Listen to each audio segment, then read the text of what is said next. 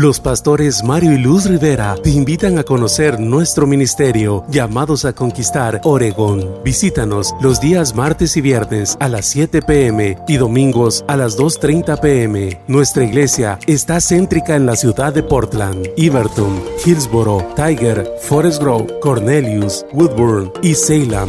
Para más información puedes ingresar a nuestra página web www.llamadosaconquistar.org en donde también puedes adquirir los libros de guerra espiritual y desarrollo integral escritos por nuestros pastores. Te invitamos a seguirnos a través de nuestras redes sociales en Facebook y YouTube como Llamados a Conquistar. Si deseas conocer más de nuestro ministerio, comunícate a los teléfonos 503 997 2409 o 503 690 4969. Te esperamos en Ministerio Llamados a Conquistar, Oregón.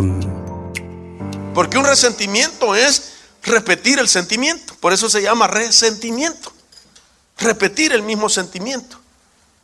Entonces, este tema me deja ver entonces de que mucha gente, hermano, y esa es, mi preocupación como pastor, mi preocupación como esposo, mi preocupación como padre, ahora como abuelo, hermano. Porque tengo nietos. Y entonces es una preocupación bastante para mí. Como pastor, imagínense, pastorear las ovejas 20 años y que, y que no tengan transformación. Tengo que asegurarme si les he enseñado correctamente, porque voy a dar cuenta. Porque la gente me puede decir, sí, pero usted nunca me explicó, hermano, en qué consistía la transformación. Entonces ahí sí me pongo en problema yo delante de Dios. Porque Dios me podría decir, te puse a pastorear y no sabías cómo era la transformación, entonces no la podías explicar. Entonces, ¿cómo ellos se podían transformar? Entonces, este fin de semana nos vamos a dedicar a eso. A, entender realmente el verdadero sentido de la transformación. Porque queremos evitar que la gente caiga en ese error de decir a mí nadie me cambia. Porque cuando la Biblia dice que las personas dicen, no me cambia, entonces ya Dios puede usar otro plan. Y fíjense que este ha sido siempre el problema de la humanidad, no es un problema nuevo. Y se lo puedo comprobar. Por ejemplo, si nosotros no decidimos de manera intencional cambiar nuestra mentalidad, nunca sucederá el cambio de nuestra vida. Y como Dios es tan misericordioso, entonces Dios buscará formas para hacernos cambiar nuestra manera de pensar.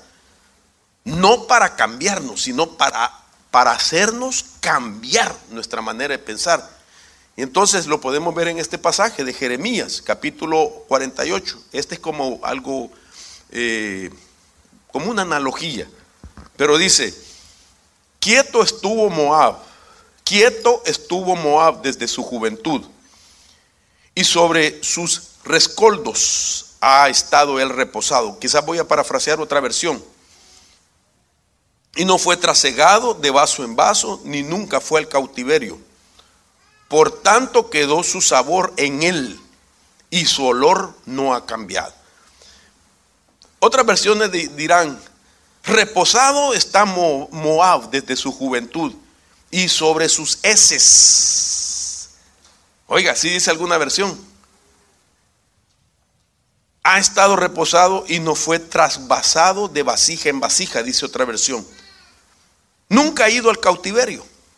Por tanto, mantiene su sabor en él y su olor no ha cambiado. Entonces, ¿cuál es la idea?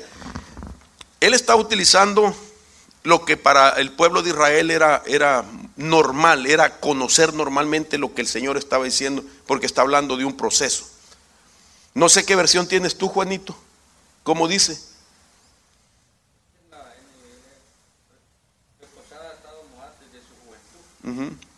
Ha estado tranquila sobre su sedimiento. Sedimiento, otra palabra, ¿ok?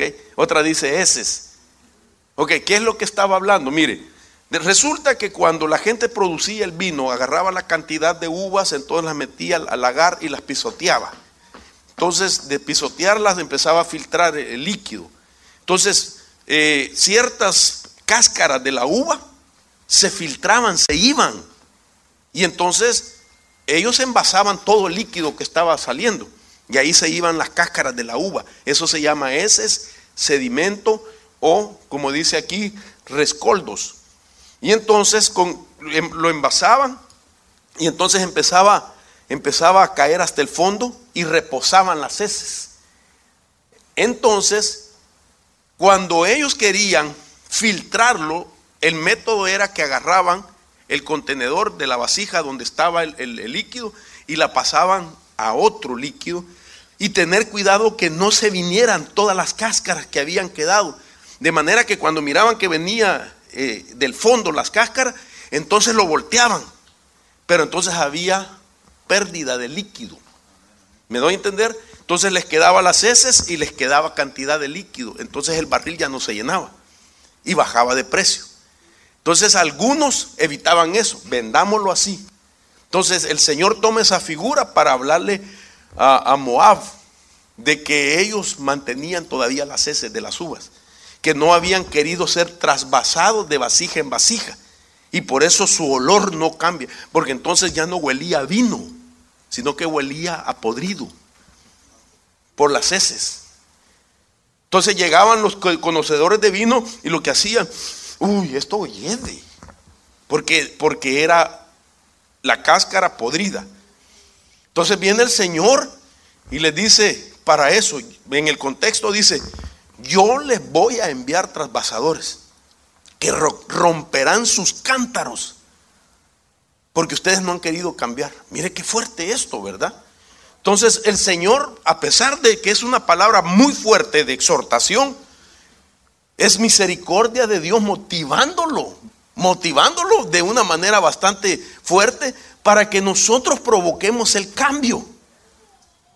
Mire, voy a decir esto, pues espero darme a entender, no estoy diciendo, o no, no estoy tratando de decir lo que voy a decir, de que fue Dios el que mandó la pandemia. ¿Ok? Quiero que quede claro. No, estoy, no voy a decir eso, no es mi intención. Pero realmente esto que nos ha pasado es para cambiar, para valorar, para valorar la familia, para valorar la congregación, para valorar la palabra, para valorar, hermano, la libertad que el Señor nos ha dado. Porque, pues imagínense, hermano, nos cambió el ritmo de vida.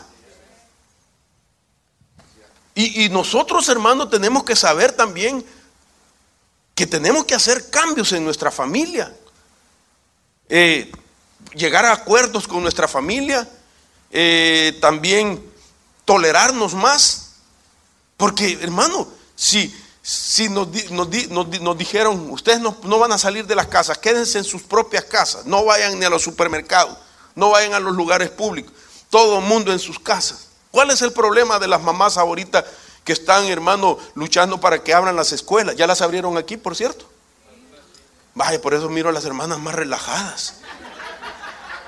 Porque esa ha sido la queja, ya, ya no los aguantamos. Que hay que, ahora no solamente son mamás, esposas, sino que también son maestras. Tenían que estar cuidando que los niños hicieran las tareas, que recibieran las clases, esto y lo otro. Y ya no los aguantaban, que a cada rato piden de comer. Eso era estresante para la, para la ama de, de casa, ¿sí o no, hermanas? Claro. Y empezaban los pleitos. Llegaba el esposo y encontraba la casa que todavía no había arreglado, no había hecho la cena. ¿Y qué, qué, has, has hecho todo el día? Ni siquiera la comida tienes hecha. Si estaba dedicada, pero entonces eso trajo conflictos. La violencia doméstica se incrementó por el encierro. ¿Saben lo que dicen, hermanos, los, digamos los médicos, los especialistas en el virus? de que encerrando a las personas las protegemos en su sistema inmunológico. Amén, es verdad. Pero los psicólogos dicen que estar encerrada a las personas por muchos días es un impacto a su alma, a su psiquis. Y ese es el problema que estamos viviendo. Por eso nosotros, esto nos ha servido para comprender de que hay que adorar al Señor por la libertad que Cristo nos vino, hermano, a traer a la vida. Entonces ahora hay cambios, hermano. hemos modificado muchas costumbres, hemos hecho cambios en la casa. Para no estar ahí en esos conflictos, en esos pleitos, porque estos conflictos que están pasando a nivel familiar es el impacto en nuestra parte psicológica, en nuestra alma. Y entonces tengo que, tengo que transformar mi manera de pensar para aprovechar los espacios de tiempo. Entender el significado. Le voy a confesar algo. Los últimos años me di a la tarea de viajar demasiado, hermano. Y haciendo cuentas, haciendo cuentas, porque siempre guardo la carpeta de donde fui. Ahí pongo eh, iglesia llamados a conquistar Houston, el mes que fui, los días, y ahí están las enseñanzas que di para no volver y venir a predicar lo mismo otra vez. Entonces es una forma de organizarme. ¿Sabe cuántos viajes hice? El año pasado, 59 viajes.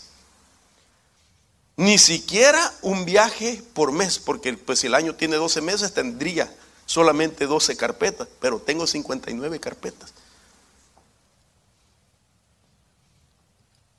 En la aerolínea en la que viajo, hasta me aplaudieron porque llegué, a, pasé el millón de millas, hermano. Y cuando me estaba sentado yo y de repente oigo, eh, queremos felicitar al señor Mario Rivera y yo volteando a ver quién era, por su millón de millas. Y me dice todavía la sobrecargo, si es usted. Ok, ¿por qué le menciono esto? Porque hoy que me he quedado en casa, he valorado mucho el pastorado. Yo dije, Dios mío, pero tenía temor no hacerlo por el ministerio apostólico. Y entonces a todo el que me decía, hermano, usted puede venir, amén. Usted puede venir, amén. Hermano, por todos lados andaba. Fuimos con el hermano Eddie hasta Veracruz, hermano. ¿Verdad, hermano? Y nos traían de un lado para otro, de un lado para otro. Entonces, este año, esta es mi última salida de este año. Solo hice tres salidas desde marzo para acá, eh, México, Distrito Federal o Ciudad de México, Chiapas y aquí. Y cerré mi agenda. Pero el otro año cambié mi manera de pensar. Voy a, voy a cuidar más el no salir. Porque quiero, eh, quiero estar más en casa, hacer la tarea pastoral. Y me he sentido tan bien estar pastoreando. Me he sentido tan bien estar en casa estar con mis hijos, estar con mis nietos. Dice mi esposa que, mis nietecitos cuando miraban un avión decían, grapa. Hermanos, un avión fumigando pasó, grapa. ¿Me entiende? Entonces, digo, no, no puede ser. La edad se va rápido. Cuando uno se da cuenta, los años han pasado en las hermanas y uno ni nota los cambios, hermano. Yo mira a mi esposa, ¿qué es? No, se puso así un día. ¿No notas algo en mí? Yo, no. Iba de verla. ¿No notas algo en mí? No. Imagínense, hermano. Que se había pintado el cabello de negro. Porque ella, su cabello natural es, es, así brillosito como el del hermano. Entonces ella se lo pinta de negro. Y yo no le había notado que de gringa a salvatrucha, hermano. Así, hermano, y no le había notado. Y hasta que me dijo, ¿no ves que me pinté? Así, ah, lo que pasa es que estaba disimulándolo, ¿cómo no? Entonces, pero ¿qué tal si estando en casa me hubiera dado cuenta que ella me, hubiera dicho, voy, a salir un rato de la casa porque voy a a pintarme el cabello? Estuviera consciente de eso. Pero entonces esos detalles se escapan. No vemos cambios, no vemos las bendiciones de cosas que se están dando ahí. Entonces hoy dije, no, ya no salgo como salí. O sea me voy a quedar a pastorear porque tengo que ver, ni siquiera la gente que estaba pastoreando conocía. Me acerqué a una familia que llenaba toda una línea y entonces Llegué y le dije, Dios les bendiga, es primera vez que nos visita. Qué vergüenza la que pasé, hermano. Me dijeron, no, hermano, ya tenemos como siete meses de estar aquí. Antes no me dijo, yo creí que usted era el invitado. terrible, ¿verdad? Pero, pero entonces, hermanos, pregunto, ¿qué te ha dejado la pandemia a ti? ¿Vas a cambiar tu manera de pensar? Porque esto nos, esto nos tiene que llevar a cambiar nuestra manera de pensar. Y le voy a decir por qué. ¿Por qué? En algunos casos. Porque es posible que muchas familias en esta pandemia sufrieron desempleo, crisis económica y con todo temor le voy a decir la partida de algún, de algún familiar y le causó un impacto y puede estar sufriendo, puede estar con, con dolores, puede estar con tormentos, puede, puede estar eh, eh, eh, preocupado que se vuelva a repetir. Eso hay que cambiarlo, porque si nosotros no cambiamos esta situación, a pesar de lo que haya pasado, eso se puede convertir en un trauma. Entonces tenemos nosotros que hacer cambios. Tenemos que hacer cambios. Para que el pasado negativo no nos impacte nuestro presente y ponga en riesgo nuestro futuro. Tengo que hacer cambios. Tenemos que hacer cambios. Ahora, quiero continuar con esto. Ahora, como le dije que punto de vista, las dos, las dos fuentes de concepto, la Biblia y científicamente, déjeme decirle lo que dicen los científicos respecto a esto. Científicamente está comprobado que un pensamiento no es solamente una cosa, sino que un pensamiento es una cosa que influye en otras cosas. Es importante saber que el modo en el que piensas mediante las mentalidades que adoptas influenciará en las conexiones neuronales en el cerebro, influenciando así tus palabras y acciones. Entonces, nosotros podemos ver los cambios en las palabras. Antes de la pandemia, estoy pensando en voz alta, el hermano la hermana era muy delicado para hablar, era muy dulce para hablar. La hermana era muy dulce para hablar. Pero de repente vino un, un evento que impactó su vida. Note usted cómo habla ahora. ¿Aló? Estoy cansado, ya no, no, los aguanto. Pero si tú no hablabas así, ¿y qué te importa pues? ¿Me doy a entender? Entonces, ¿por qué? Porque mire lo que dice. Es importante saber que el modo en el que piensas mediante las mentalidades que adoptas influenciará en las conexiones neurales en el cerebro, influenciando así tus palabras y acciones. Entonces, son mentalidades que uno adopta a raíz de lo que le pasa en la vida. Ya no es una mentalidad. Se puede imaginar que desde el punto de vista negativo, uno va siendo transformado en mentalidades negativamente.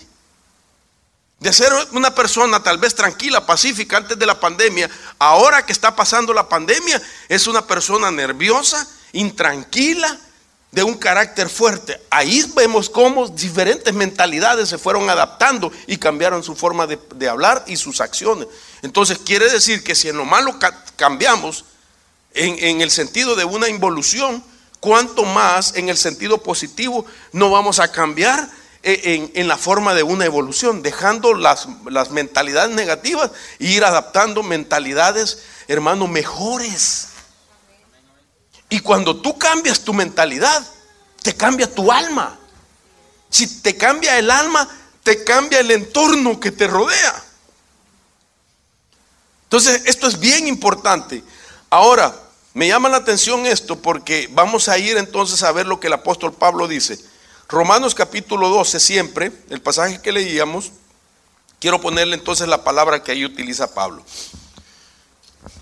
Transformados, metamorfo compuesta de dos palabras, meta y morfe. ¿Qué quiere decir la primera parte de la palabra metamorfo? Meta significa cambio y morfe significa forma, cambio de forma.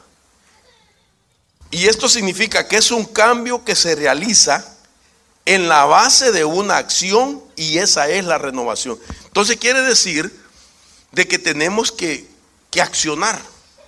El cambio no nos va a llegar diciendo me voy a acostar y mañana me voy a levantar cambiado. Tiene que haber una decisión, tenemos que accionar en pos del cambio. Eso es lo que el Señor quiere. Ahora, dice que es a través de la renovación. Entonces la palabra que utiliza es la palabra anakainosis, que quiere es renovación en español, pero en griego es anakainosis y esta palabra significa la renovación cualitativamente es la que hace a una persona que sea diferente de su pasado, cualitativamente, calidad de renovación. Ya no voy a hablar así, ya no voy a pensar así. Ante esta situación voy a responder de manera diferente. Esa es cualidad. Y entonces, aquí, dependiendo esa renovación, es que puede uno avanzar en la vida o, o baja hacia atrás de nuevo es decir, a una vida negativa, dependiendo. De manera que la mentalidad que todos tenemos es un recurso mental significativo y es una fuente de poder para el bien y el mal. Entonces, eso, eso nos hace. Porque de verdad la Biblia dice que quienes somos, somos lo que pensamos. Porque así como el hombre piensa, así es. Eso, eso somos lo que somos. La forma como pensamos, eso somos nosotros. Entonces, cuando yo veo que, esto significa eh, que tenemos que hacerlo eh, voluntariamente, que es una acción que tenemos que hacer, eh, lo que llego yo a la conclusión es que de manera en la que yo decido pensar, eso es lo que va a transformar mi ser interior. Ahora, cuando hablamos de cambios, donde, hablamos de hacer una acción, mire lo que significa entonces ser transformados. Renovar la mente no es algo automático, ni es algo místico. No necesariamente lleva implícito solo un sentido espiritual, sino que es literal, físico y debe de ser intencional disciplinario, riguroso y rutinario. Entonces, ¿qué quiere decir todo esto? Que mi forma de pensamiento que cambie es aquello que yo intencionalmente hago que suceda el cambio. Tiene que ser algo disciplinario, algo riguroso, rutinario, una rutina, decidir cambiar. No es algo que, es místico, pues. Miren, yo creo en el ayuno. Y nosotros, nosotros tenemos nuestros periodos de ayuno allá. Yo tengo mi ayuno, yo, yo ayuno eh, pues regularmente, me dedico a ayunar. Entonces, pero, pero con todo temor quiero decirle, el ayuno no me va a cambiar mi manera de pensar solo porque ayuné porque no es místico. Si al ayuno yo lo acompaño una acción, es diferente. Entonces quiere decir de que si yo quiero cambiar mi manera de pensar, quiero transformarme. Hay tesoros en el cielo, tesoros espirituales que son revelados por sus ministros a través de su Espíritu Santo y porque en Él están cuidadosamente ocultos todos los tesoros de la sabiduría y del conocimiento. Este fue un interesante tema del apóstol Mario Rivera de Iglesia de Cristo llamados a conquistar Oregón. Te invitamos a conocer más de nuestro ministerio. Visita nuestra página web www.llamadosaconquistar.org o búscanos en las redes sociales como Llamados a Conquistar. Te esperamos en nuestra próxima emisión.